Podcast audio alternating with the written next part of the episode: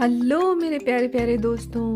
Happy Diwali happy Diwali आप लोगों की दिवाली खूब अच्छी बीते, आप लोग खूब मज़े करें, खूब रोशनी करें और मज़ेदार कहानियाँ सुने और सुनाएँ।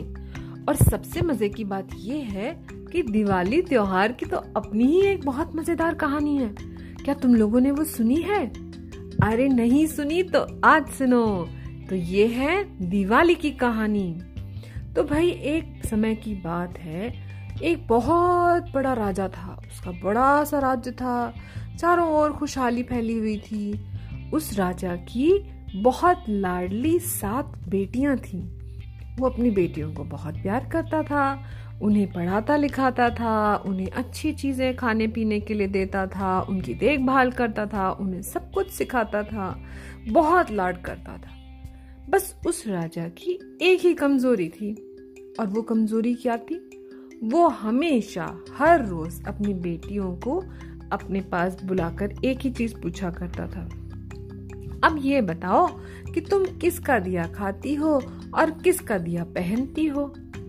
तो सारी बेटियाँ तो बहुत प्यार करती थी अपने पापा को तो उनका मन रखने के लिए हमेशा कहती थी, हम आपका दिया खाते हैं, हम आपका दिया पहनते हैं। लेकिन भाई जो सबसे छोटी राजकुमारी थी उसका तो अलग ही सोचने का तरीका था। वो कभी तो बोलती नहीं थी और एक दिन जो बोली तो बोली, पिताजी, बुरा मत मानिएगा। मैं अपने भाग्य का दिया खाती हूँ, अपने भाग्य का दिया पहनती हूँ। उस दिन तो राजा ने उसे छोड़ दिया, सोचा छोटी है, नादान है। अब तो वो रोज ही ये कहती थी। एक दिन राजा को बड़ा गुस्सा आया। बेटी तो थी, लेकिन गुस्सा आया बहुत ज़ोर से। वो बोले अच्छा ऐसी बात है। तुम अपने भाग्य का दिया खाती हो, अपने भाग्य का दिया पहनती हो तो ठीक है, देखते हैं तुम्हारे भाग्य में क्या है। उन्होंने ऐलान कर दिया कि कल सुबह महल के द्वार पर जो पहला भिकारी आएगा, उसके साथ इस छोटी राजकुमारी की शादी कर दी जाए। राजा ने कहा, देखें, तुम्हारा भाग्य तुम्हें कहाँ लेकर जाता है? तो छोटी राजकुमारी ने कहा, कोई बात नहीं अगर मेरे भाग्य में सुख से रहना लिखा होगा तो मैं सुख से रहूँगी। कोई बात नहीं, आप जैसा ठीक समझे, आप वैसा ही कीजिए। तो भाई, अगले दिन सुबह महल के द्वार पे जो पहला भिकारी आया, उसके साथ छोटी राजकुमारी की शादी कर दी गई। राजकुमारी खुशी खुशी अपने पति के साथ चली गई। अब उसका जो पति था, जो भिकारी था, भीख मांगकर अपना काम चलाता था, वो पड़ोस के देश में रहता था। तो उसने कहा, राजकुमारी, क्या तुम मेरे साथ मेरे देश चलोगी? हाँ मैं आपके साथ चलूँगी। जितना भी मिलेगा रूखा सूखा मिलेगा, हम उसमें ही काम चला लेंगे। और खुशी खुशी वो अपने पति के साथ चली गई। अब वहाँ पे अपनी छोटी सी झोपड़ी में रहने लगे। गरीबी तो बहुत थी, बहुत कंगाली थी, लेकिन जैसे भी थे खुशी खुशी रहने लगे। तो उस राजकुमारी ने अपने पति से कहा कि मैं आपसे बस एक चीज़ मांग रही हूँ। और वो ये है कि आप जैसे रोज जाते हैं, कभी कुछ काम मिल जाता है, कुछ मजदूरी मिल जाती है, वो कीजिए। भीख मिलती है तो भीख लीजिए। लेकिन शाम को कभी खाली हाथ घर मत आइएगा। बस, मेरी इतनी बात मान लीजिए। तो उसके पति ने कहा, ठीक है, मैं शाम को कभी खाली हाथ घर नहीं आऊँगा। तो वो कुछ ना कुछ तो लेकर आता था। कुछ कमाता था, कुछ भीख माँगता था, कुछ भी होता था। वो लेकर ज़रूर आता था और आकर अपनी पत्नी के हाथ में दे देता था। अब भाई, एक दिन ऐसा हुआ कि सारा दिन इधर उधर भटकने के बाद भी उसके पति को कुछ नहीं मिला। कुछ भी ना भीख मिली, ना काम मिला, ना पैसा मिला, ना कुछ भी नहीं। अब वो वापस आ रहा था तो उसे अपनी पत्नी की बात याद आई कि उसने कहा था, खाली हाथ घर मत आना। तो सोचने लगा, क्या ले जाऊँ, क्या ले जाऊँ? तो भाई, सड़क के किनारे उसने देखा एक मरा हुआ सांप पड़ा था। तो उसने सोचा, ठीक है वो मरा हुआ सांप उसने उठाया और घर पहुँच गया। और अपनी पत्नी को देकर कहा, देखो, आज मुझे कुछ नहीं मिला। मुझे सिर्फ़ ये दिखा तो मैं ये ले आया। तो राजकुमारी ने कहा हाँ कोई बात नहीं, कोई बात नहीं, आप लाए तो। और ये कहकर वो चली गई और उसने उस मरे हुए सांप को छत पे डाल दिया कि मतलब पड़ रहे तो यहाँ क्या करेंगे?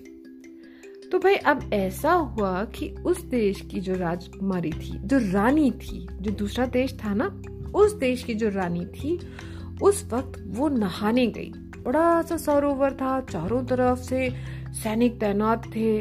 रानी अपनी सहेलियों के साथ उस सरोवर में नहाने गई। अब जो नहाने के लिए वो पानी में जाने लगी तो उसने अपने गले का नौ लखा हार, बहुत सुंदर और बहुत महँगा, वो नौ लखा हार उतार कर सरोवर के किनारे सीढ़ियों पे रख दिया और अपना नहाने चली गई। अब हुआ ये कि एक चील ऊपर आसमान में उड़ती हुई जा रही थी। उस चील की नज़र इस नौलखे हार पर पड़ी। वो बड़ा झिलमिला रहा था, बड़ा जगमगा जगमगा रहा था। तो उसने फट से सोचा कि ये कोई खाने की चीज़ है और वो चील वो नौलखा हार उठाकर उड़ गई। अरे, अब उसके पीछे पीछे तो सारे सैनिक दौड़े, सारे सिपाही दौड़े। अरे अरे, महारानी जी का हार ले गई, चील हार ले गई। अब चील कहाँ पकड़ में आती? वो तो उड़ गई। अब उड़ते उड़ते थोड़ी देर बाद चील को यह एहसास हुआ कि ये तो खाने की चीज़ नहीं है। अरे तो अब तभी उसकी नज़र पड़ी तो नीचे हमारी राजकुमारी की झोपड़ी की छत पे उसे मरा हुआ सांप दिखाई दिया। तो चील फ़ौरन उतरी, उसने नौलखा हार तो वहाँ छोड़ दिया और सांप को उठाकर ले गई, उड़ गई। अब भाई हमारी राजकुमारी जी जब शाम को छत पे झाड़ू लगाने आई, सफ़ाई करने तो देखा, अरे बड़ा रोशनी हो रही है, बड़ी चकाचौंध है, क्या है क्या है, क्या पड़ा है? जाकर देखा, इतना सुंदर नौ लखा हार। ओ, वो फ़ौरन समझ गई, ये तो ज़रूर यहाँ की महारानी का होगा। इतना सुंदर हार तो और किसी के पास हो ही नहीं सकता।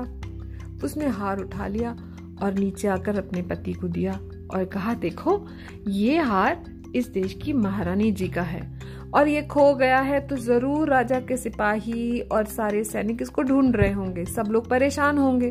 अब तुम एक काम करो, ये हार लेकर जाओ और राजा को दे दो। और राजा जब तुमसे खुश हो जाएँगे तो वो तुमसे ज़रूर कहेंगे कि तुम अपनी पसंद का जो चाहे इनाम चाहिए मांग लो।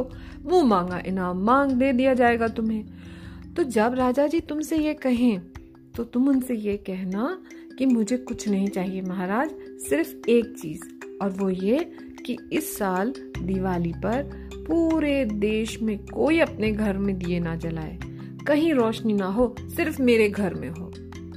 तो उसका पति एक मिनट तो सोचने लगा, ये कैसा इनाम है? पर वो जानता था कि उसकी पत्नी बहुत इंटेलिजेंट है।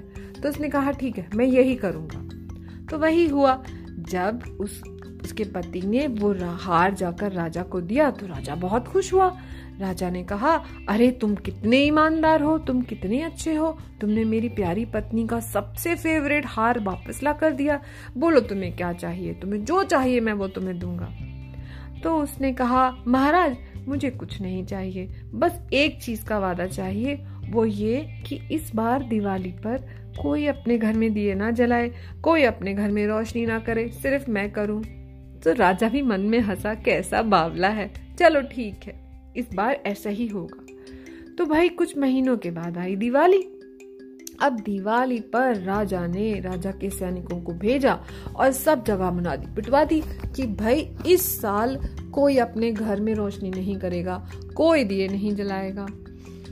तो भाई, किसी ने नहीं किया साफ़ सफ़ाई तो की, लेकिन रात को किसी ने भी नहीं दिए जलाए। अब हमारी जो राजकुमारी है, बड़ी इंटेलिजेंट है ना, उसने अपने घर की साफ़ सफ़ाई की, लिपा, पोता, बाहर चौक बनाया और जो भी थोड़ा बहुत पैसा था, उससे दिए लाकर जलाए। अब आई रात दिवाली की, सब लोग तो भाई पूजा वूजा करके खा पी कर सो गए।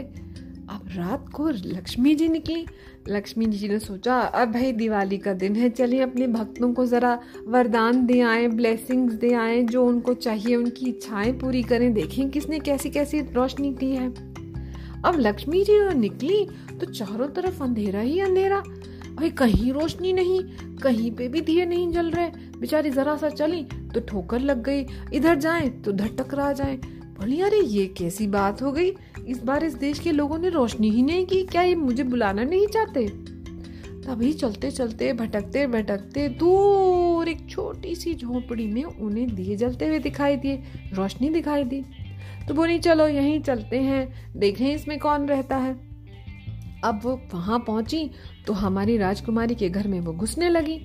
अब वो जैसे ही घर में घुसने लगी, हमारी राजकुमारी तो ताक में बैठी थी, झट से दरवाजे पे खड़ी हो गई और रास्ता रोक लिया। अरे अरे अरे तुम कहाँ जा रही हो? कौन हो? बोली, अरे, मैं लक्ष्मी देवी हूँ। आज तो मेरी ही पूजा की जाती है। मुझे आने दो अपने घर में। मैं तुम्हें ब्लेसिंग्स देना चाहती हूँ।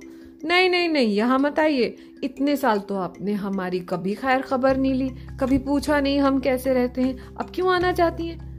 अरे, लक्ष्मी जी बोली देखो ना, बाहर सब जगह अंधेरा है। तुम्हारे घर में रोशनी है तो मैं यहाँ आ जाती हूँ ना? नहीं नहीं, यहाँ नहीं। हाँ लेकिन अगर आप आना चाहती हैं, आप आना ही चाहती हैं अगर तो फिर आप एक काम कीजिए, त्रिमाचा भरिए। त्रिमाचा मतलब तीन बार कहिए। तीन बार कहने से हो जाता है कि हमने तो कसम खा ली प्रॉमिस कर लिया। उसने कहा, लक्ष्मी जी, आप त्रिमाचा भरिए। अब जो मैं आ गई हूँ तो कभी नहीं जाऊँगी, कभी नहीं जाऊँगी, कभी नहीं जाऊँगी। तो लक्ष्मी जी क्या करती? बोली अच्छा हाँ ठीक है। अब जो मैं आ गई हूँ तुम्हारे घर में तो यहाँ से कभी नहीं जाऊँगी, कभी नहीं जाऊँगी, कभी नहीं जाऊँगी। आइए, ज़रूर पधारिए, ये कहकर राजकुमारी ने उन्हें अपने घर में बुला लिया। अब जैसे ही लक्ष्मी जी घर के अंदर आई तो चारों तरफ़ रोशनी फैल गई, चकाचौंध हो गई, और जो भी कुछ दुख दरिद्र था उनके घर में, जो भी नेगेटिविटी थी, वो सारी एक गठरी बन गई। और वो गठरी बन के वो दरिद्र वहाँ से भागने लगा। अब दलदर भागने लगा तो हमारी राजकुमारी तैयार थी। झट से रास्ता रोक के खड़ी हो गई। अरे अरे अरे अरे, तुम कहाँ जा रहे हो? तुम तो हमारे जन्म जन्मांतर के साथी हो। कभी हमारा पीछा छोड़ा ही नहीं तुमने। हम जहाँ भी जाते थे, तुम हमारे गले पड़े रहते थे। तो अब कहाँ जा रहे हो? मत जाओ ना हमें छोड़कर। तो भैया दलिद्दर बोला, नहीं नहीं, अब तो इस घर में लक्ष्मी आ गई है। चारों तरफ़ रोशनी फैल गई है। मेरी तो आँखें चुंदी आ गई। मैं यहाँ तो एक मिनट भी नहीं रह सकता। मुझे जाने दो, मुझे जाने दो। तो राजकुमारी बोली अच्छा अब जाना ही चाहते हो तो त्रिमाचा भर के जाना पड़ेगा। और तुमको ये त्रिमाचा भरनी पड़ेगी कि अब जो मैं जा रहा हूँ तो कभी नहीं आऊँगा, कभी नहीं आऊँगा, कभी नहीं आऊँगा। दरिद्र तो बेचारा परेशान था, भागने को तैयार। उसने फ़ौरन कहा, अब जो मैं तुम्हारे घर से जा रहा हूँ तो कभी वापस नहीं आऊँगा, कभी वापस नहीं आऊँगा, कभी वापस नहीं आऊँगा। और ये कहकर उनके घर का सारा दलित भाग गया और उनके घर में लक्ष्मी जी स्थापित हो गई। और इस तरह से उनकी सारी परेशानियाँ दूर हो गई गरीबी दूर हो गई अंधकार दूर हो गया सारी तक, तकलीफें दूर हो गई। और हमारी समझदार राजकुमारी ने ये प्रूव कर दिया कि वो जो खाती है जो पहनती है अपने भाग्य का और अपनी बुद्धि का पहनती है। और जिस तरह से लक्ष्मी जी ने उस पर कृपा की ऐसे ही लक्ष्मी जी हम सब के ऊपर कृपा करें, सबके घर में रोशनी रहे, सबके घर में खुशियाँ रहें और सब लोग स्वस्थ रहें। कहानी खत्म, पैसा हजम।